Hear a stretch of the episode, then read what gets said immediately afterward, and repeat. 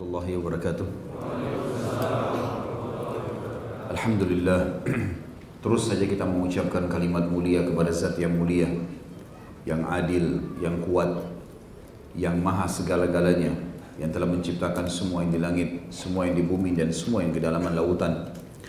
Zat yang telah menggantungkan segala kebutuhan kita dengan memuji namanya Alhamdulillah. Maka sangat wajar kalau kita selalu mengucapkan kalimat yang mulia ini. Jadi kita banyakkan salam hormat kita kepada manusia terbaik, pilihan Sang Pencipta, sebagai bentuk kepatuhan kepada Allah, Sang Pencipta yang telah memerintahkan kita untuk mengucapkan salam hormat kepada manusia terbaik ini, dan sebagai balas jasa dari 23 tahun masa hidup beliau yang dihabiskan untuk agama ini. Maka sangat wajar sebagai bentuk kepatuhan kepada Sang Pencipta Allah. Dan sebagai pengikut yang setia kita selalu membacakan salawat dan taslim Quran Nabi besar Muhammad sallallahu alaihi wasahbihi wasallam.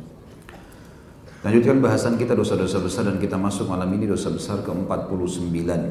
Masalah memberontak dengan senjata dan mengkafirkan karena adanya dosa-dosa besar. Kalimat memberontak sudah banyak panjang lebar dibahas oleh para ulama. Bagaimana sekelompok muslim melakukan pemberontakan terhadap pemerintah resmi di tempat dia hidup. Itu potongan yang pertama dan akan kita rincikan nanti insya Allah dan potongan dari judul kita juga adalah mengkafirkan karena dosa-dosa besar. Dan ini salah satu akidah Mu'tazilah. Ada satu kelompok Mu'tazilah yang mengungkiri sebagian daripada nama-nama Allah dan sifat-sifatnya yang mulia. Maka salah satu keyakinan mereka dan merupakan prinsip dasar adalah mereka mengkafirkan pelaku dosa besar. Jadi kalau orang berzina nggak ada tobat baginya, orang mencuri nggak ada tobat baginya, sudah dianggap kafir dan itu akan kekal di api neraka. Naudzubillah ini pemahaman yang keliru tentunya. Tapi ada kelompok ini dalam Islam yang disebut dengan Mu'tazilah. Makanya Imam Az-Zahri rahimahullah menyebutkan dua dosa sekaligus di sini. Masalah pemberontakan terhadap pemerintah resmi tanpa ada udzur syar'i dan kelompok yang mengkafirkan pelaku dosa besar. Tapi tentu bahasan kita akan fokus ke potongan pertama, masalah pemberontakan dari pemerintah resmi. Saudaraku seiman, statement Ali radhiyallahu anhu yang sangat mulia pada saat beliau jadi khalifah perlu jadi patokan setiap muslim, terutama generasi muda umat Islam sekarang yang akan menjadi pengganti orang-orang tua dan mereka akan menjadi pemimpin masa depan. Bukan mustahil ada di antara antum yang akan jadi pemimpin Indonesia yang insya Allah akan membawa Islam itu sendiri. Maka perlu memahami konsep-konsep dasar kepemimpinan dalam Islam. Kata Ali radhiyallahu anhu pada saat beliau jadi khalifah, kalimat mulia sekali dan jadi kaidah dalam syariat kita harus dalam komunitas muslim ada pemimpin. Baik pemimpin itu saleh, baik ataupun fasik atau fajir. Muslim tapi banyak dosanya. Jadi harus ada pemimpin yang saleh ataupun yang fajir. Lalu para orang-orang di sekitar Ali radhiyallahu anhu berkata, waktu itu Ali jadi khalifah ya, bertanya, wahai Amir Mukminin, wahai pemimpin orang-orang beriman, kalau pemimpin saleh masuk akal, kami sudah faham. Memang wajar untuk dipatuhi, wajar untuk dipilih. Bagaimana kami memahami konsep tentang pemimpin yang fajir, orang muslim yang ada dosanya? Bagaimana kalau sudah terlanjur dia memimpin? Tentu kalau kita disuruh pilih, kita nggak boleh milih pemimpin fajir. Nggak boleh. Harus kita pilih pemimpin yang baik, yang soleh, yang beriman kepada Allah. Tapi kalau ada pemimpin muslim, tapi fajir, sudah terlanjur jadi pemimpin, bagaimana kami memahaminya kalau kami harus patuh padanya? Sementara dia mungkin, mungkin tidak sholat, mungkin tidak puasa, mungkin, mungkin banyak pelanggarannya. Tapi dia muslim. Berikan kami penjelasan. Kata Ali radhiyallahu anhu, dengan adanya pemimpin walaupun fajir, jalan-jalan akan tetap aman. Pendapatan negara akan didapatkan dan setiap muslim di wilayah itu bisa beribadah kepada Allah sampai dia meninggal dalam kondisi aman. Ini tentu bisa kita cari dalam tarik dalam kondisi kita di Indonesia ya. Pada saat memang ada pemimpin yang tidak kita harapkan, tapi akhirnya dia muslim, banyak kekurangan-kekurangan, tapi kita bisa temukan minimal jalan-jalan terasa aman, kita ke mana-mana bisa aman. Dan ini statement Ali bin Abi Thalib zaman dulu, belum luas wilayah Islam pada saat itu, belum seluas sekarang yang hampir seluruh dunia ada kaum muslimin. Dan juga pendapatan negara, ada pendapatan negara. Ada penjualan, ada transaksi, ada perdagangan. Lebih kurangnya tentu ada saja ya. Kemudian juga setiap muslim bisa beribadah. Bukti antum bisa hadiri masjid ini, bisa dengarkan pengajian, bisa sholat lima waktu, ya, bisa menerbitkan buku-buku Islam, bisa puasa Ramadan, bisa pergi haji, bisa pergi umroh. Banyak yang bisa dilakukan. Maka statement ini perlu digarisbawahi teman-teman sekalian. Artinya ada konsep kepatuhan dalam Islam kepada pemimpin setempat. Bahkan Abdullah bin Umar radhiyallahu anhu melihat wajibnya setiap muslim untuk patuh dan tunduk kepada pemerintah walaupun dia mengambil kekuat pemerintah tersebut dengan kekuatan. Kata beliau, nahnu ma'a man ghalab. Kami akan bersama dengan orang yang sudah terlanjur memimpin. Kata Abdullah bin Umar radhiyallahu anhuma. Pada saat terjadi perselisihan antara Abdullah bin Zubair radhiyallahu anhu di Mekah, sahabat Nabi yang menobatkan diri menjadi khalifah, dengan Yazid bin Muawiyah di negeri Syam, maka banyak sahabat berhenti pada saat itu. Tidak membaiat salah satunya. Termasuk Abdullah bin Umar. Dan beliau termasuk ulamanya sahabat. Beliau tidak ikut-ikutan milih. Sama sekali. Dibiarin saja. Kemudian pada saat pasukannya Yazid berhasil menyerang Mekah, lalu menangkap Abdullah bin Zubair, lalu terbunuhlah Abdullah bin Zubair, lalu kemudian Yazid secara otomatis menjadi sendirian pada saat itu khalifah muslimin, maka Abdullah bin Umar memberikan bayatnya. Tentu pemimpin yang saling bersaing, saling berperang, mereka berdosa di sisi Allah. Kita bicara lingkup kita sebagai masyarakat. Kita bicara lingkup kita sebagai masyarakat. Ya. Kita bukan bicara masalah individu pemimpin tersebut, karena pasti mereka berdosa di sisi Allah. Ada bahasan sendiri dalam dosa-dosa besar kita, pemimpin yang zalim, pemimpin yang berkhianat, ada bahasannya. Hukumannya berat. Siapa pun pemimpin yang berkhianat terhadap masyarakatnya, menipu mereka, tidak menjalankan apa yang dia janjikan, maka tidak akan mencium bau surga. Ada banyak hadis menjelaskan masalah itu. Tapi kita sekarang sedang bicara lingkup masyarakat karena kita bicara masalah pemberontakan. Artinya dari masyarakat kepada pemerintah resmi. Makanya kerucut bahasan kita akan kepada masyarakatnya. Apa yang harus kita lakukan?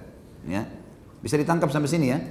Jadi kita belum membuka luas bahasan sampai kepada pemimpin itu kalau berbuat salah karena mereka akan berdosa. Kasus persaingan Yazid dan Abdullah bin Zubair kita tidak tahu serahkan kepada Allah siapa yang salah siapa yang benar. Tapi Abdullah bin Umar memberikan pelajaran kepada kita bagi masyarakat yang hidup di wilayah, wilayah kekuasaan mereka wajib mematuhi siapa yang sudah menang. Udah kita nggak bisa ngomong, gitu kan? Tetapi banyak konsep-konsep syari yang harus difahami. Yang pertama, ketaatan pada pemerintah setempat berlaku pada hal-hal yang bukan berbau maksiat pada sang pencipta. Sebagaimana hadis Nabi SAW yang sahih, la ta'ata illa fi ma'ruf. Dalam riwayat lain, la ta'ata fi uh, la ta'ata li makhlukin fi ma'siyati khaliq. Tidak ada ketaatan pada pemimpin setempat atau mungkin pemimpin yang lingkup lebih kecil, suami misalnya di rumah tangga atau pemimpin perusahaan atau yayasan, ya. kecuali pada hal yang ma'ruf dan ma'ruf artinya semua yang Allah bolehkan dan perintahkan. Riwayat lain tidak ada ketaatan kepada makhluk siapa pun itu, mau orang tua, mau suami, mau pimpinan lembaga, mau pimpinan negara pada hal yang berbau maksiat pada sang pencipta Allah. Misal, pemerintah setempat mengeluarkan peraturan, nggak boleh muslim pakai jilbab, nggak boleh dipatuhi nih, pakai jilbab walaupun terbunuh, nggak bisa. Allah memerintahkan nggak boleh dia paksa kita untuk itu kan gitu. Tidak boleh muslim sholat di masjid, tutup masjid semua. Nggak bisa. Boleh sholat tapi di rumah, nggak bisa. Kita harus membuka masjid. Nggak boleh azan didengar misalnya. Sementara kita komunitas yang mayoritas di negara atau wilayah itu. Beda kalau kita berada di wilayah, kita minoritas, kita nggak bicara masalah itu. Kita bicara lingkup kayak Indonesia, kayak Pakistan, ya negara-negara yang mayoritas Muslim, Malaysia dan seterusnya. Maka ini harusnya sesuatu yang melanggar hukum Allah dan secara massal dilarang ini nggak boleh. Kita nggak boleh patuh pada saat itu. Tetapi ini belum membuka pintu pemberontakan, tidak boleh. Nggak boleh keluar dari kepemimpinan. Selama dia masih muslim dan kalau non muslim pun kalau kita berada di wilayah kita minoritas sama hukumnya. Tapi kalau kita mayoritas ini tidak boleh. Kalau dia sudah melanggar hukum agama kita harus mencari jalan untuk memberhentikan dia. Tapi kita bicara muslim. lingkup muslim di sini, maka harus dipatuhi. Tapi kita boleh menolak apa yang dia larang itu, peringatkan. Ya, nggak boleh ini, ini di dalam agama. Terus saja kita mengingatkan begitu. Tapi belum membuka pintu masalah pemberontakan ini. Ya. Karena siapa yang membuka pintu pemberontakan di dalam masalah-masalah yang kecil, masih bisa didiskusikan, masih bisa dimusyawarahkan, masih bisa dituntut, ya, itu maka dia masuk dalam hukum pemberontakan yang diharamkan dalam agama Islam. Karena kata Nabi SAW dalam hadis yang lain, taatilah dan patulah pada pemimpin setempat kalian, walaupun dia memukul punggung kalian dan mengambil harta kalian. Disuruh bayar sesuatu kita nggak suka, tapi dia perintahkan. Kita jalankan karena Allah yang perintahkan, bukan karena dia. Kasus pajak banyak di negara-negara Islam, banyak orang tidak suka dengan itu. Tapi kita lakukan karena pemerintah men, me, me, uh, tanda kutip sini memaksakan masyarakat untuk membayarnya dan Nabi SAW mengatakan taati, dengarkan. Walaupun hartamu diambil, niatkan sodaka saja dan juga punggungmu dipukul. Tapi ada hadis yang lain juga berbunyi kata Nabi Shallallahu Alaihi Wasallam akan datang setelahku nanti, setelahku meninggal, pemimpin-pemimpin yang safih. Safih ini teman-teman sekalian kalau dalam bahasa Arab ada jahal, bodoh, safih ini di bawahnya bodoh atau di atasnya bodoh. Kalau bahasa saya super bodoh ini ya. Lalu Nabi SAW jelaskan siapa mereka umara la yahtaduna bihaddi wa la yahtaduna sunnati. Pemimpin-pemimpin yang tidak pernah mengambil petunjuk dariku dan tidak pernah mengikuti sunnahku. Perhatikan apa pertanyaan sahabat di sini. Waktu Nabi sudah sampaikan seperti itu. Sahabat kaget, kok bisa ada orang tidak mau mengikuti Rasulullah wasallam?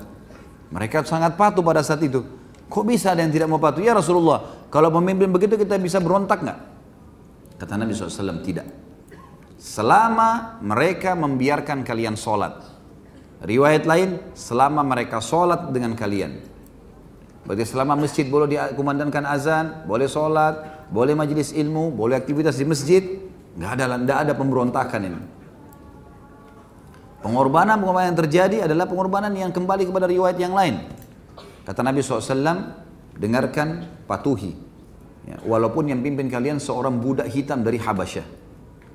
Kalau kalian dapatkan yang merupakan hak kalian darinya, maka pujilah Allah.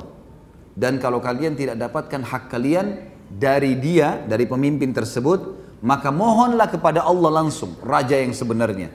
Karena sesungguhnya umur pemimpin tersebut terbatas. Jadi dia akan mati kok itu. Dia selesai, nanti pimpinnya cuma sampai batas tertentu saja. Ya, kita tahu dalam Al-Quran diceritakan kisah Ashabul Kahfi, Tujuh orang anak muda yang lari karena pemimpin zalim. Lalu Allah tidurkan mereka pada saat mereka bangun. Kuasa Allah, rajanya beragama sama dengan agama mereka. Sudah menjadi raja saleh pada saat mereka bangun. Dan mereka malah dihormati pada saat itu. Ya. Jadi umur mereka terbatas. Makanya kita di sini disuruh tetap mematuhi pada hal-hal yang sifatnya memang kita dipaksa tapi bukan bau bermaksiat kepada Allah subhanahu wa ta'ala. Ada hal yang penting digarisbawahi teman-teman sekalian. Ada namanya syariatullah, ada namanya kanun wad'i. Syariatullah adalah syariatnya Allah. Semua hukum-hukum Allah. Kanun wad'i adalah peraturan pemerintah setempat. Misal rambu-rambu lalu lintas, misal paspor, misal akte lahir, misal KTP, misal apalah ijazah ya. Zaman Nabi SAW tidak ada ini. Gak ada orang lahir dikasih ijazah lahir oleh Nabi SAW. Tidak ada. Kan itu. Nggak ada akte lahir, nggak ada paspor, orang mau pergi tinggal jalan saja zaman dulu. Tapi ini peraturan pemerintah, sekarang hampir semua negara pakai itu. Kata ulama, qanun wad'i, peraturan pemerintah sempat wajib dipatuhi. Masuk dalam firman Allah subhanahu wa ta'ala yang berbunyi, A'udzu billahi minasyaitonir rajim. Ya ayyuhalladzina amanu Allah wa atiiur rasul wa ulil amri minkum. Hai orang beriman, patuhlah pada Allah, patuhlah pada Rasul dan patuhlah pada pemimpin kalian. Kalau dia kanun wadi'i tadi, peraturan pemerintah tidak bentrok dengan hukum Allah, wajib dipatuhi. Jadi antum harus punya KTP, harus punya paspor, harus punya ijazah, ikuti peraturan. Dengan niat patuh kepada pemerintah dan masuk dalam ayat tadi yang saya sebutkan. Taatilah Allah, taati Rasul, taati pemimpin kalian dan ini ada pahalanya. Kalau peraturan kanun wadi bentrok dengan hukum Allah, di sini kita boleh menolaknya. Tetapi dilihat maslahat dan mudaratnya. Kalau maslahat dan mudaratnya pada saat kita menolak tidak melakukan bukan opsi pilihan Siapa yang mau bayar silakan, yang mau nggak mau bayar nggak apa-apa. Nah ini kita bisa ada opsi pilihan. Kita pilih untuk tidak bayar misalnya. Kita pilih untuk tidak jalankan. Tapi kalau tidak ada opsi, malah kita kena hukum, malah akan memudarat besar kepada keluarga kita, kepada istri, kepada anak, kepada pekerjaan, maka kita lakukan. Sebagaimana hadis sudah saya sebutkan tadi. Taati mereka, ya, dan dengarkan walaupun punggungmu dipukul dan hartamu diambil, gitu kan? Satu-satunya pintu di mana pemberontakan itu dibolehkan adalah kalau sholat dilarang. Itu saja. Kalau sholat masih dibolehkan teman-teman tidak boleh sama sekali. Dan ingat, hati-hati dengan hadis Nabi SAW yang berbunyi, siapa yang mati, lalu dia keluar dari kepemimpinan yang ada di wilayahnya sejengkal saja, maka dia akan mati dalam keadaan jahiliyah. Artinya dianggap mati dalam keadaan jahiliyah zaman dulu, zaman sebelum Islam. Atau bahasa lain dalam kondisi kafir gitu kan. Ini berbahaya sekali ada ancaman walaupun belum tentu dia dihitung kafir mungkin masuk dalam perkataan Ibnu Umar radhiyallahu anhu kufrun duna kufur. Kafir dosa kafir tapi tidak keluar sampai tidak keluar dari agama Islam. Tapi harus digarisbawahi ini teman-teman sekalian ya. Karena efek kata para ulama dari pemberontakan pemerintah yang ada berkuasa itu lebih besar efek negatif daripada efek positifnya. Selalu begitu, pemberontakan pasti ujung-ujungnya ya gagal dan selalu saja ada masalah. Selalu saja masalahnya lebih berat. Orang-orang pada saat di Irak ribut tentang masalah Saddam, yang terjadi adalah penyesalan masyarakat Irak sampai hari ini. Penyesalan. Walaupun Saddam itu punya kekurangan-kekurangan. Tetapi waktu dia di kudeta dia dibuat macam-macam masalah, coba lihat apa yang terjadi. Irak sampai sekarang mereka menyesal, berharap kalau Saddam ada lagi. Kita tahu teman-teman kita di Syria, semoga Allah lepaskan mereka dari masalah. Waktu dulu mereka tidak buat masalah dengan pemerintahnya, gitu kan? Apa yang terjadi? Di Syria itu ada penerbit buku Islam, Sunnah, padahal pemimpinnya Syiah. Ya, ada buku, ada penerbit Sunnah, masjid-masjid dikumandangkan, para ulama bebas berfatwa. Gak ada masalah pada saat itu. Begitu mereka melakukan mau melakukan kudeta, mau ribut dengan pemerintah, sekarang 200 ribu lebih jumlah 200 ribu teman-teman jumlah muslimin dan muslimat ahli sunnah yang dibunuh. Efek negatifnya lebih besar bukan? Lebih besar. Walaupun di sana akhirnya terbuka pintu jihad tapi yang fardu ain bagi masyarakat setempat. Gitu kan? Sebagaimana kami kemarin sempat menanyakan fatwa kepada Dr. Sulaiman Rahili, semoga Allah jaga beliau. Bagaimana kita hitung sekarang kasus Syria? Terhitung jihad atau tidak? Maka beliau mengatakan bagi masyarakat setempat fardu ain. Mereka sudah tidak bisa apa-apa karena si Bashar sudah masuk sampai tingkat membakar masjid, membunuh imam masjid. Berarti sudah masuk dalam lingkup melarang sholat.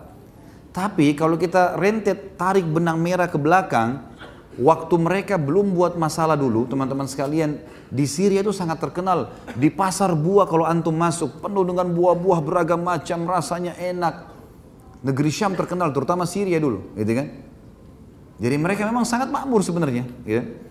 Tapi setelah melakukan perbuatan-perbuatan ini akhirnya lihat hasilnya. Efeknya sekarang tidak ada ketenangan. Kita lihat kalau lihat cuplikan sekarang sangat menyedihkan gitu kan. Dan pemimpin mereka hanya berpikir untuk berkuasa. Bagaimana berkuasa? Cuplikan-cuplikan yang menyakitkan teman-teman sekalian memang sekarang sampai disuruh mengucapkan ganti la ilallah dengan namanya orang itu dan diucapkan karena ketakutan sudah. Dicambuk, dipukul, di segala macam kalau enggak. Dan ini waktu mereka belum membuat pemberontakan dulu tidak terjadi apa-apa sama sekali. Makmur sekali. Gak ada masalah sampai ada foto-fotonya, ada cuplikannya, bangunannya bagus, buah-buahannya beragam, mereka bahagia. Sampai terkenal dulu negeri Syam itu kalau orang dari zaman Quraisy ya, rihlat syita'i was saif. Perjalanan musim ini musim panas itu terkenal negeri Syam terutama Syria itu dengan kemakmurannya. Sampai beberapa teman-teman di sana membahasakan saking suburnya tanahnya, itu kalau jalan jalan raya bisa pecah, bisa bisa keluar pohon apel, gitu kan. Saking suburnya. Kuasa Allah SWT. Tapi lihat efek efek besarnya daripada pemberontakan. Umumnya pemimpin yang sudah berkuasa akan berusaha mempertahankan dan ini efeknya besar kepada kita masyarakat. Yang tadinya kita bisa lebih aman, gitu kan? Kita bisa lebih tentram, walaupun ada hal yang kita tidak suka. Sekali lagi, kalau sudah sholat, lain ceritanya. Tapi selama bukan sholat teman-teman sekalian, maka lakukanlah. Gitu kan? Ingat, kemakmuran yang sedang ada di Indonesia, walaupun ada kekeliruan-kekeliruan yang terjadi, perlu kita garis bawahi teman-teman. Kita masih bisa sholat, kita masih bisa puasa Ramadan, masih diiklankan, ya. Kemudian kita juga masih bisa haji, ya. Masjid-masjid masih bisa ditakmir, bisa buat majelis ilmu, buku-buku Islam bisa diterbitin, makmur sekarang, ya. Masalah kekeliruan yang ada yang terjadi kita doakan kepada Allah SWT. Dan ingat sabda Nabi SAW tadi, kalaupun kalian mendapatkan hak kalian bersyukurlah kepada Allah. Kalau kalian belum dapat hak kalian, minta kepada Allah. Karena ajal pemimpin tersebut terbatas. Akan mati kok, gitu kan? Akan datang penggantinya. Maka hati-hati dengan poin ini teman-teman sekalian. Imam Az-Zahabi ingin menitik beratkan tentang adanya muslimin yang keluar dari lingkup ini. Belum dilarang sholat, sudah kudeta, berontak. Entah ini kalimat dari mana ini muncul, dengan mudahnya gitu kan. Dengan mudahnya jadi masalah. Dan ini tidak boleh teman-teman, tidak boleh dalam mana ahli sunnah wal jamaah, tidak boleh seseorang melakukan seperti ini. Pemimpin pasti ada kekurangannya, gitu kan? Manusia biasa. Lebih baik daripada kita doakan kehancuran, kita doakan dapat hidayah. Semoga saja Allah berikan hidayah, siapa tahu? Kita nggak tahu gitu kan? Bisa tiba-tiba ber, berbalik 180 derajat menjadi malah pembelaan terhadap Islam malam-malam dan susah bisa terjadi. Baik, jadi memberontak dengan senjata lingkupnya tidak boleh kecuali pada larangan sholat. Tapi kalau selain daripada itu maka saya sudah jelaskan panjang lebar tentang kehati-hatian kita teman-teman sekalian dan lebih banyak kita bergantung kepada Allah SWT. Tentu orang beriman tahu iman kepada akhirat, iman kepada Allah jauh lebih luas daripada kesalahan atau kesempitan kehidupan yang sedang dia hadapi. Kesalahan pemerintah setempat ataupun kesempitan hidup yang sedang dia lalui. Ini perlu digarisbawahi. Tentu saya bukan menyalahkan masyarakat Irak atau Syria ya, bukan. Saya cuma mau kita ambil pelajaran Jangan lagi dipelintir perkataan saya. Banyak ahli pelintir sekarang. Kalau tidak suka dengar ceramah saya sudah tutup telinga, nggak usah dengar gitu kan. Sebab kita cuma mengingatkan, ambil pelajaran, ibroh dan pelajaran. Karena memang sekarang kalau antum lihat bangunan hancur lebur gitu kan, luar biasa. Gitu. Padahal cuma awalnya hanya karena gitu kudeta kudeta, ini pemerintah nggak baik ini Syiah serang saja. Udah berkuasa loh ini. Kalau udah berkuasa lingkupnya berbeda, dia punya kekuatan. Padahal pada saat itu tidak ditindas ya. Bisa berjalan. Walaupun ada hal-hal yang kurang. Ada kadang-kadang orang yang terzalimi. Sudah umum. Dari zaman dulu juga khilafah-khilafah Islam banyak. Ada orang yang terzalimi dengan khalifah-khalifahnya. Tapi kita tidak bicara khulafah Rashidin. Kita bicara yang datang setelahnya tentunya. Kemudian juga dikatakan di sini dalam potongan ya, eh, mengkafirkan karena dosa-dosa besar ini yang saya bilang tadi kelompok Mu'tazilah dan mudah-mudahan saya kita berharap di Indonesia tidak ada ini, tapi mereka menganggap dosa-dosa besar itu terkafirkan. Nah, yang paling puncak mereka kafirkan pemerintah. Jadi begitu pemerintah ada dianggap melakukan dosa besar, misal mereka membuka bank-bank riba, oh sudah berarti kafir nih, togut, perangi, berontak, gitu kan. Loh itu lingkup dosa dia. Lingkup dosa dia itu. Dia tanggung di sisi Allah SWT. Apa kita tidak beriman ada akhirat, ada hisab? Allah bisa hukum dia. Tugas kita ingatkan yang yang suaranya bisa sampai silakan bicara. Yang suaranya tidak bisa sampai rahasianya nih. Tutup mulut. Gak usah bicara politik di pinggir jalan dekat got semua bicara politik ini apa ini? Hah? Di warung kopi politik seperti dia lebih hebat daripada pemimpin-pemimpin yang ada. Gitu kan? Ini seperti orang bilang, pernah saya bilang, penonton bola itu lebih pintar daripada pemain bola. Begitu ditendang tidak gol, bodoh gitu. Padahal belum tentu kalau dia tendang bisa gol. Hah? Saya lihat banyak orang banyak ngomongnya, tapi begitu pulang bicara masalah rumah tangga, istrinya satu saja dia nggak bisa urus. Pusing istri saya begini, istri saya begitu, terus mau bicara uh, masyarakat Indonesia 245 juta. Hah? Ini gimana ini? Jadi yang bicara yang memang suaranya sampai dan benar. Dia mau menasihati kalau tidak nggak usah ikut campur. Urus perut antum sendiri. Ya. Urus pakaian kita, urus kendaraan kita, itu kita lakukan. Ya. Karena memang tidak ada gunanya. Membuka pintu hibah, membuka pintu fitnah. Sekarang kalau kita ngomongin sembarangan orang, mencaci maki, kira-kira bisa nggak minta maaf? Kalau enggak ketemu hari kiamat loh, siap dipanen pahala antum. Ya. Rugi ini. Jadi nggak usah bicara. Kalau nggak ada hubungannya, kita nggak ada hubungan di sana, nggak bisa sampai juga suara untuk apa? Kalau penasehat, penulis, punya media, silahkan sampaikan, gitu kan? Yang penting sampai dengan ikhlas niat menasihatin pemimpin. Karena kata Nabi SAW, jihad yang paling afdol perkataan benar di depan pemimpin yang jair. Jair itu maksudnya pemimpin yang lalai dari agama. Itu boleh, tapi sampai di hadapannya dia. Kita sampaikan gitu kan. Seperti itu yang dimaksud. Baik, Imam Az-Zahabi mengangkat terlebih dahulu dalil-dalil dalam surah Al-Baqarah 190 A'udzu billahi minasyaitonir rajim wa la ta'tadu innallaha la yuhibbul mu'tadin. Janganlah kalian melampaui batas. Sudah ada lingkup-lingkup agama, sudah ada tingkatan-tingkatannya, jangan dilampaui, jangan dilanggar. Nabi sudah suruh patuh, sudah patuh, selesai. Jangan berontak kalau tidak kalau, kalau tidak disuruh tidak dilarang sholat, maka jangan berontak. Kapan terbuka pintunya, larang sholat, dilarang, dipukulin, baru itu lain. Jadi kita ikutin, ikutin syariat. Wala ta'tadu, jangan berlebihan, jangan melampaui batas. Inna Allah la yuhibbul mu'tadin. Allah tidak suka orang yang melampaui batas. Dan ingat, orang mukmin faham Allah punya asma'ul husna. Allah itu sami, maha mendengar, Allah itu basir, maha melihat, Allah itu qawi, maha kuat, Allah itu syadidul iqab, azabnya pedih. Kau usah terlalu khawatir. Saya lihat sekarang di Indonesia ini banyak ditakut-takutin, ya, masyarakat Indonesia.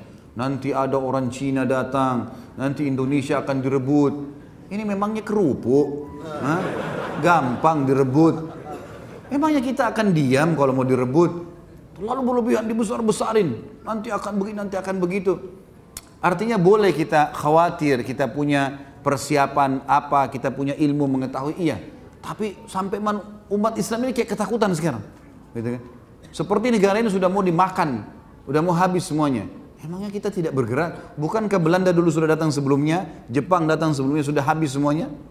Kuasa Allah subhanahu wa ta'ala. Itu kan? Dan kalau memang betul-betul terjadi mereka mau kudeta, memangnya kita nggak terbuka pintu jihad? Antum nggak mau jihad? Hah? Satu orang yang nyaut, yang lain mana? Hah? Percuma jadi laki-laki ya. Mau mestinya gitu kan? Kan terbuka pintunya, gitu kan?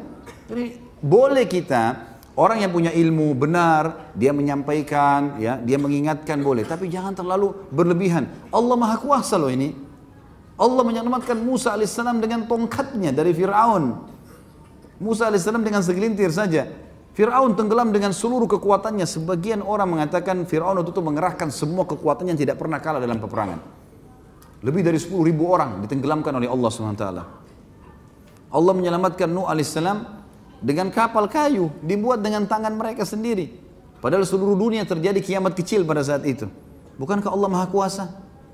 Kenapa kita keluar dari lingkup itu? Ini masalah tauhid penting teman-teman sekalian. Meyakini tentang keesaan Allah dan kemahakuasaannya penting. Itu asas yang dibangun oleh Nabi SAW. Sampai waktu Umar dengan semangat, ya Rasulullah kita perangi ya Rasulullah. Senang hai Umar. Kekuasaan Allah lebih kuat daripada ini. Tunggu, belum saatnya. Belum saatnya, maka Umar dendam gitu kan. Dan Umar akhirnya mengetahui setelah pembebasan kota Mekah, baru Nabi SAW panggil Umar, Hai Umar, bagaimana menurutmu sekarang? Dulu kau tergesa-gesa mau perangi Quraisy? Lihat kalau kita dulu perangi dia, kemudian kita dikalahkan habis kaum muslimin. Apa yang bisa terjadi? Lihat dengan kesabaran kita, lihat bagaimana kuasa Allah memberikan kemenangan-kemenangan walaupun ada korban, ada segala, tapi kita menangkan akhirnya. Umar mengatakan benar ya Rasulullah, saya menyadari bahwasanya pendapat anda jauh lebih baik. Jangan keluar dari masalah tauhid. Kita punya Allah SWT, Allah ini maha melihat. Allah bisa putuskan urat sarafnya seseorang seketika kok. Nah, dan kita punya senjata teman-teman doa. Doa itu menembus tembok, menembus rumah, menembus semua bodyguard. Nah, masuk ke hatinya. Kita bisa buat jantungnya berhenti berdetak dengan doa. Kan gitu. Ini harus difahamin ya. Jadi jangan terlalu bawa dalam lingkup ketakutan-ketakutan yang berlebihan seakan-akan kita bukan orang yang berakidah. Allah alam ini penting untuk digarisbawahi. Makanya Allah bilang jangan berlebihan. Sudahlah, tenang saja. Allah tidak suka orang-orang yang berlebihan. Agama Allah ini teman-teman sekalian Islam walaupun seluruh dunia bergabung tidak akan pernah binasa. Ini agama, kata Nabi SAW, ya'lu wa la alai. Agama ini pasti menang dan tidak akan pernah terkalahkan. Pasti. Janji Nabi SAW. Kita ini teman-teman sudah jumlah umat Islam sekarang 3 miliar loh seluruh dunia. Di zaman Madinah dulu, itu Madinah kampung kecil. Sahabat sudah yakin dengan hadis-hadis seperti ini. Pasti kita akan menang, pasti kita akan menang. Sekarang antum kok ragu gitu kan? Tidak perlu ragu dengan masalah itu. Kan gitu. Dan kita dijaga oleh sang pencipta Allah ini. Ada pengawas dari langit yang mengatur semuanya. Jelas ya? Ini yang jiwa-jiwa muda nih, jangan terlalu semangat berlebihan. Artinya letakkan nanti pada tempatnya. Ada saatnya. Kalau jihad berkumandangkan silahkan. Di saat pertama kalau perlu, kan gitu. Dan ini perlu digarisbawahi. Allah SWT juga berfirman, beliau yang angkat adalah dalam surah Al-Ahzab ayat 36, A'udzu billahi minasyaitonir rajim wa may ya'sillaha wa rasulahu faqad dhalla dhalalan mubina. Barang siapa yang mendurhakai Allah dan Rasulnya, maka sungguh dia telah sesat dengan kesesatan yang nyata. Artinya, Allah dan Rasulnya sudah turunkan hukum. Jangan sampai durhakai itu. Sudahlah. Tiba saatnya berperang, berperang. Tiba saatnya kita meredam, kita meredam. Kita mengikuti. Kita sudah punya syariat dari Allah subhanahu wa ta'ala. Dan kita tidak boleh teman-teman sekalian mengucapkan kafir kepada siapa pun. Kecuali sudah jelas-jelas sampai hujah padanya. Walaupun perilakunya itu adalah perilaku yang jelas mungkin dalam lingkup pandangan kita bisa sampai pada kekufuran. Karena kata Nabi SAW di dalam hadis riwayat Bukhari dalam Kitabul Adab nomor hadisnya 6103 dan 6104. Man qala kata Nabi SAW man qala li akhihi muslim ya kafir faqad ba'a biha ahaduhuma. Barang siapa yang berkata kepada saudaranya sama muslim hai kafir maka itu pasti kembali kepada salah seorang dari mereka berdua. Artinya akan mendapatkan hukuman kekafiran itu. Jadi kalau orang sedikit saja salah, kamu pasti kafir. Kamu fakir. Ini ada kelompok ini ya, kelompok takfiri namanya, mengkafir-kafirkan orang. Tidak sekelompok kafir, ini kafir, ini enggak, enggak benar semua. Dari mana ini? Kekafiran dari mana ini? Enggak boleh. Dan saya sudah bahas panjang lebar di YouTube bahasan kita tentang kitab bedah kitab Nawakidul Iman, pembatal keislaman dan saya sampaikan di situ jelas sekali statement para ulama lebih dari 40 mungkin pendapat ulama yang dari dulu dari tabi'in dan sampai ulama-ulama yang sekarang dari madhab syafi'iyah, hanabila, dari hanabila, dari hanafiyah, dari malikiyah semua saya sebutkan banyak lingkupnya bahasan masalah itu. Kalau mereka sudah menjelaskan tidak akan dicap seseorang kafir kecuali nyata dia kekafirannya. Dia nyatakan saya murtad dari agama. Gitu kan? Atau jelas-jelas ada indikasi kekafiran dan sudah disampaikan hujah padanya kemudian dia tidak mau terima, maka boleh dicap atau diklaim kafir. Kalau tidak, tidak boleh. Maka tidak boleh kita sembarangan mengkafirkan orang ini.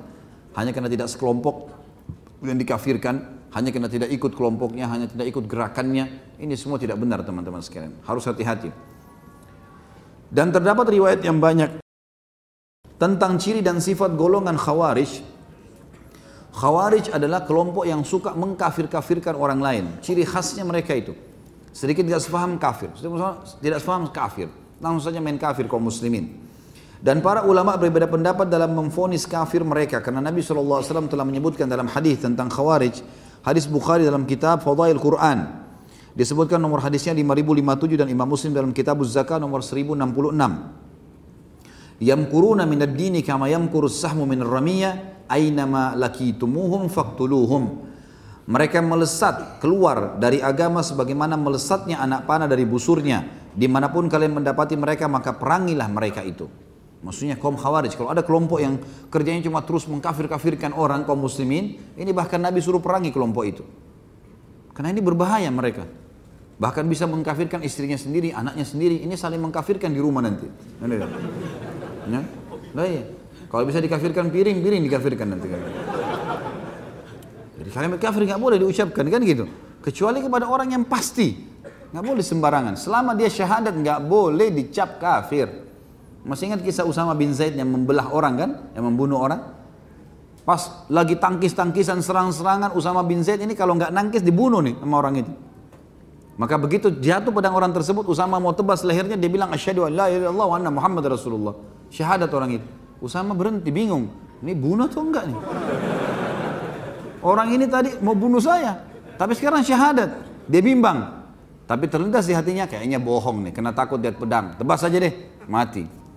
Sahabatnya Usama di sebelahnya mengatakan, Hai Usama, bagaimana kau bisa bunuh? Orang sudah syahadat nih. Dia bilang dia syahadat kena takut lihat pedang saya. Tadi dia sudah pedang-pedangan, tangkis-tangkisan sama saya, serang-serangan. Kalau saya tidak tangkis, saya dibunuh sama dia nih. Maka temannya berhenti, diam. Dilapor kepada Amr bin As, pimpinan perang pada saat itu. Amr bin As tanya, kenapa kau bunuh dia syahadat? Dia takut lihat pedang saya. Semua sahabat gak ada yang bisa jawab nih, karena ini juga sahabat. Tiba di Madinah. Pas tiba di Madinah, laporan pertama adalah, Ya Rasulullah, Usama bunuh orang yang sudah syahadat. Kata Nabi SAW panggil Usama, Hai Usama, kenapa kau bunuh? Dia kan sudah syahadat, dia bilang iya. Kenapa kau bunuh? Ya Rasulullah, dia takut lihat pedang saya. Tadi bunuh-bunuhan sama saya nih, kalau saya tidak tangkis saya sudah dibunuh. Kan? Maka begitu pedangnya jatuh, saya angkat pedang baru dia syahadat. Berarti dia kena takut dengan pedang saya saja. Apa jawaban Nabi SAW? Benar kau lakukan? Enggak. Kata Nabi SAW apa? Asyakakta an qalbi. Apa kau belah dadahnya sampai kau tahu dia bohong atau tidak? Usama terdiam dua kali. Asyakakta an qalbi. Apa kau belah dadanya supaya sehingga kau tahu dia bohong atau tidak? Usama terdiam. Usama mengatakan setiap Nabi ulangi sallallahu alaihi wasallam hati saya menjadi kecil. Saya merasa bersalah. Nabi ulangi lagi. Apa kau belah dadahnya sampai kau sudah jujur tahu jujur atau tidak? Terus Nabi ulangi. Kata Usama sampai saya berharap masuk ke tanah mati tidak keluar lagi. Loh ya saking beratnya kalimat itu, gitu kan? Boleh sembarang orang memfonis. Apalagi tadi kayak kelompok Khawarij, kelompok Mu'tazilah, memang mereka mengkafirkan kelompok lain itu. Kafir, kafir, kafir. Ini nggak boleh teman-teman sekalian. Kan itu. Kemudian dikatakan juga dalam hadis tentang kaum Khawarij yang suka mengkafir-kafirkan orang ini adalah hadis yang disebutkan oleh Tirmidzi dalam kitab Tafsir nomor 3003 dan hadisnya hadis Hasan. Kata Nabi SAW, syarru qatli tahta adimis sama khairu qatli man qataluhu. Mereka adalah korban terbunuh paling buruk di bawah kolom langit ini. Kelompok-kelompok yang suka mengkafirkan atas nama Islam ini lalu membunuh kaum muslimin pun sendiri dibunuh. Maka ini adalah kelompok orang-orang kalau mereka terbunuh paling buruk yang ada di muka bumi. Sedangkan sebaik-baik korban terbunuh adalah orang-orang yang mereka bunuh. Dan kelompok Khawarij pertama muncul dari seorang badui yang datang kepada Nabi SAW lalu teriak-teriak dengan suara keras mengatakan, Ya Muhammad, i'dil fa innaka la ta'dil. Hai Muhammad, adillah karena kau tidak adil. Nabi SAW marah. Ini orang mau minta sodakah. Begitu caranya. Kata Nabi SAW akan keluar dari keturunannya orang ini. Kalian cemburu dengan bacaan Qur'annya, sholatnya, gitu kan, ibadah-ibadahnya. Tapi mereka keluar dari agama seperti anak panah yang melesit keluar dari busurnya. Nah, di sini sebagian ulama mengatakan bisa betul dari keturunan orang itu atau bisa saja yang dimaksud adalah akan keluar dari keturunan orang-orang yang seperti ini. Suka memprotes agama dengan keras. Kan gitu. Kau tidak adil, kau tidak baik, kau tidak begini, kau tidak hadir. Misalnya diprotes semua para ulama-ulama misalnya. Maka ini berbahaya ini. Gitu kan. Bisa keluar dari masalah orang-orang seperti ini kelompok yang dikenal tadi. Dan orang kalau membunuhnya mereka terbunuh dan puncaknya mereka keluar waktu itu berperang melawan Ali radhiyallahu anhu. Dan pertama dikenal kelompok Khawarij keluar di zaman Ali dengan pasukan perang karena dia bergabung sama Ali dalam pasukan. Mereka berharap untuk membuat Ali membunuh Muawiyah. Radhiyallahu anhu majma'in. Kan saya pernah ceritakan teman-teman sekalian, Ali bin Abi Thalib jadi khalifah. Waktu terbunuh Utsman bin Affan, masyarakat Madinah memilih Ali radhiyallahu anhu. Waktu dipilih Ali radhiyallahu anhu, dikirimlah surat ke negeri Syam. Negeri Syam adalah Syria, Lebanon, Jordania dan Palestina ini termasuk wilayah yang paling luas yang dikuasai muslimin pada saat itu. Ya, kekuatannya besar. Dan dipimpin oleh Muawiyah gubernur. Muawiyah sepupunya Uthman bin Affan. Uthman bin Affan dibunuh kan, terbunuh waktu itu. Muawiyah bilang, jangan dulu ada khalifah. Tangkap dulu pembunuhnya Uthman, sepupu saya itu. Tangkap dulu. Habis itu kita pilih khalifah. Tapi Ali bin Abi Thalib mengatakan tidak bisa.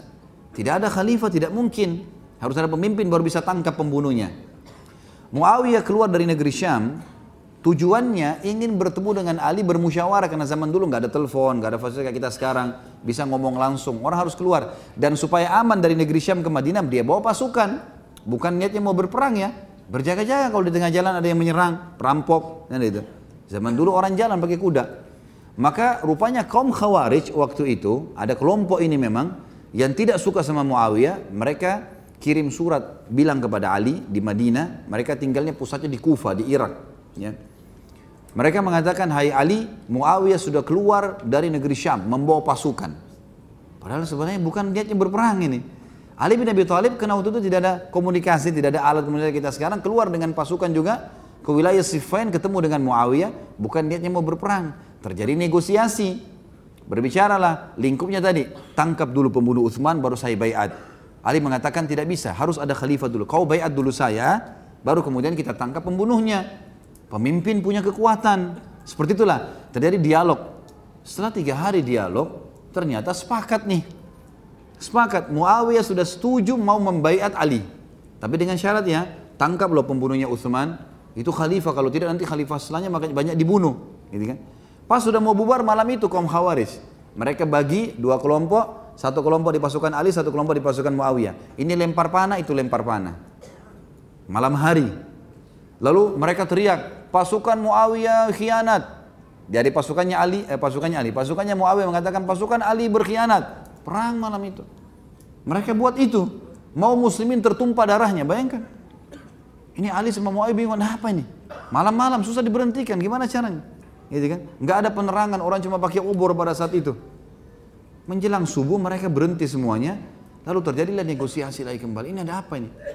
Ternyata Muawiyah mengatakan berhenti, saya berhenti, saya pulang sekarang ke negeri Syam. Pulang. Waktu pulang, keluarlah kelompok ini, kelihatan nih. Hai Ali, kenapa kau biarkan Muawiyah pergi? Kita bunuh saja. Dia sudah kafir, keluar dari dari kepemimpinanmu.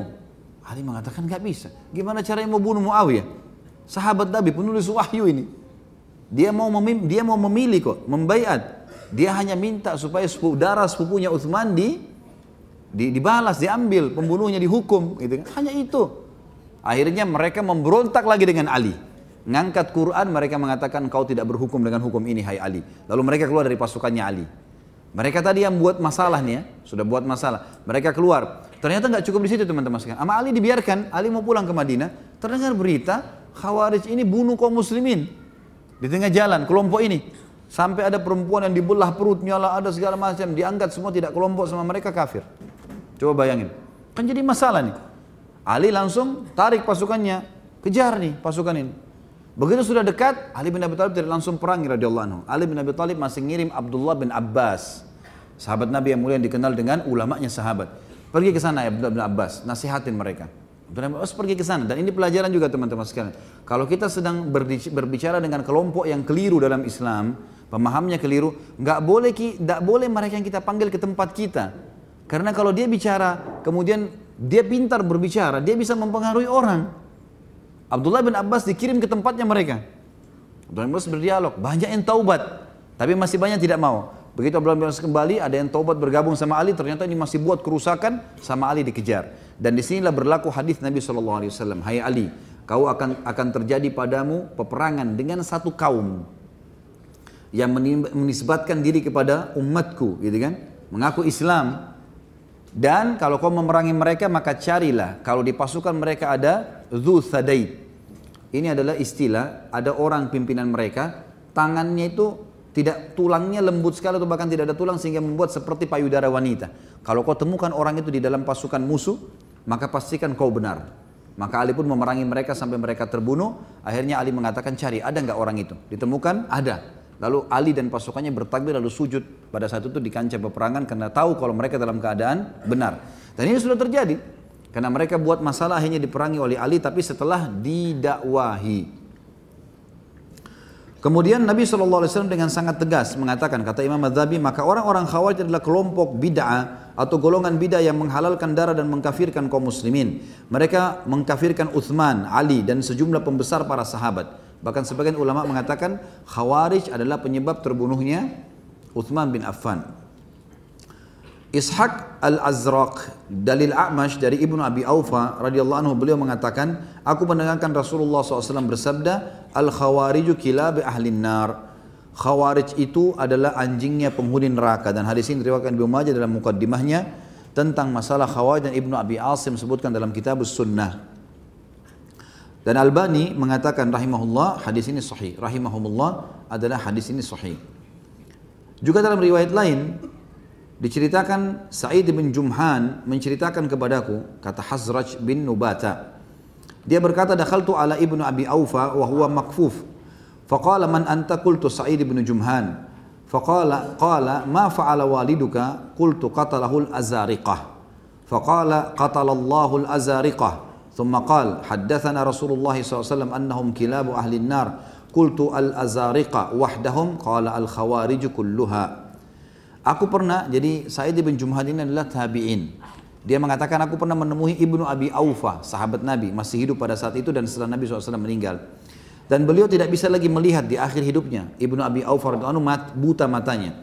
Maka beliau berkata, siapa kamu? Siapa anda yang ditanya?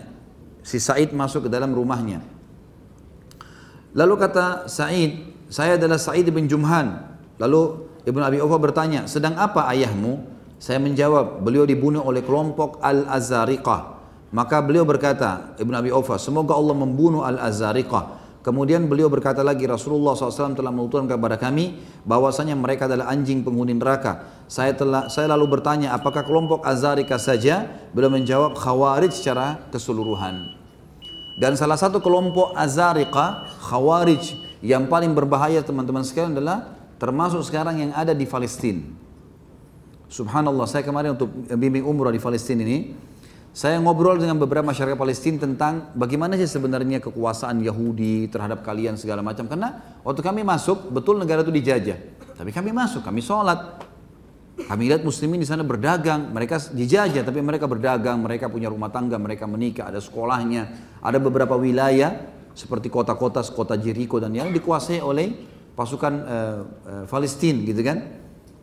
Lalu mereka bilang ya Yahudi kita coba hadapi. Untuk sementara beberapa wilayah dikuasai, tapi kami bisa hidup, kami bisa jalan. Terus tidak sengaja satu orang bilang begini sama saya. Cuman yang berbahaya buat kami, dia bilang Khalid, adalah azariqah. Saya kaget dengar ada azariqah. Azariqah ini disebutkan dalam hadis ya. Mereka bilang azariqah. Saya bilang azariqah, kelompok muslim yang mengaku muslim. Tapi mereka kafirkan orang lain, dia bilang iya. Azariqah. Dan sekarang ada, mereka bergabung dengan pasukan Yahudi di Israel. Kalau kami ditangkap oleh tentara Yahudi lebih ringan daripada ditangkap oleh mereka karena mereka membunuh muslimin. Kelompok bergabung sama pasukan orang-orang Yahudi. Jadi mereka yang malah menindas muslimin. Mereka yang paling sering menyerang Gaza. Mereka yang paling sering menyerang muslimin, menghalalkan darah mereka, gitu kan. Dan bergabung sama Yahudi. Itu kelompok Azarika. Makanya di sini kalimat Azarika dalam hadis penting sekali di garis bawahi. Dan ternyata ada sekarang itu. Ada kelompok ini dan berbahaya sekali.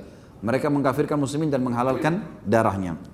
Sebagai penutup dikatakan di sini oleh Imam Madzhabi rahimahullah, Hamad bin Salamah menceritakan kepada kami, Abu Habs menceritakan kepada kami bahwasanya beliau telah mendengar Abdullah bin Abi Aufa di mana mereka memerangi Khawarij. Beliau berkata, aku telah mendengarkan Rasulullah SAW, tuba liman qatalahum wa qataluh. Berbahagialah orang yang membunuh mereka, lalu mereka membunuhnya. Artinya kalau sampai pun dia terbunuh di tangan Khawarij, maka itu berita gembira. Dia termasuk mati syahid dan kalau mereka membunuh khawarij tersebut, maka secara otomatis juga ya e, mereka mendapatkan pahala dari situ. Saya tutup dengan seorang Palestina kemarin, tadi saya lupa sampaikan. Dia ceritakan, dia bilang satu waktu ada penyerangan dari orang-orang Israel di satu wilayah. Dan jelas pakai bendera Israel segala macam. Gitu kan? Kemudian kami masuk. Melawan. Begitu kami menang, gitu kan? Kami masuk sampai ke mobil intinya, mobil pimpinan depannya. Lalu kami berhasil menahan mobil tersebut. Pada saat saya buka pintu ternyata itu adalah sepupu saya sendiri. Orang asli Palestina, berfaham Azariqah. Jadi pemimpin perangnya di situ. Dia bilang itu sepupu saya, saya kaget. Ternyata dia ini yang menyerang muslimin. Dan membunuh ini, membakar, membom segala macam. Jadi sampai luar biasa fitnah yang kena mereka. Makanya mereka dikatakan anjingnya penghuni neraka. Wa na'udzubillah. Oleh karena itu teman-teman sekalian, sifat yang paling mendasar adalah mulai mengkafirkan dan memberontak tanpa ada masalah sholat. Makanya hati-hati. Karena ancamannya keras dari agama kita tentang masalah kelompok khawarij ini. Ya. Allahu alam. Mungkin begitu saja. Subhanakallahumma bihamdika asyhadu an la ilaha illallah astaghfirullah wa atubu ilaih. Wassalamualaikum warahmatullahi wabarakatuh.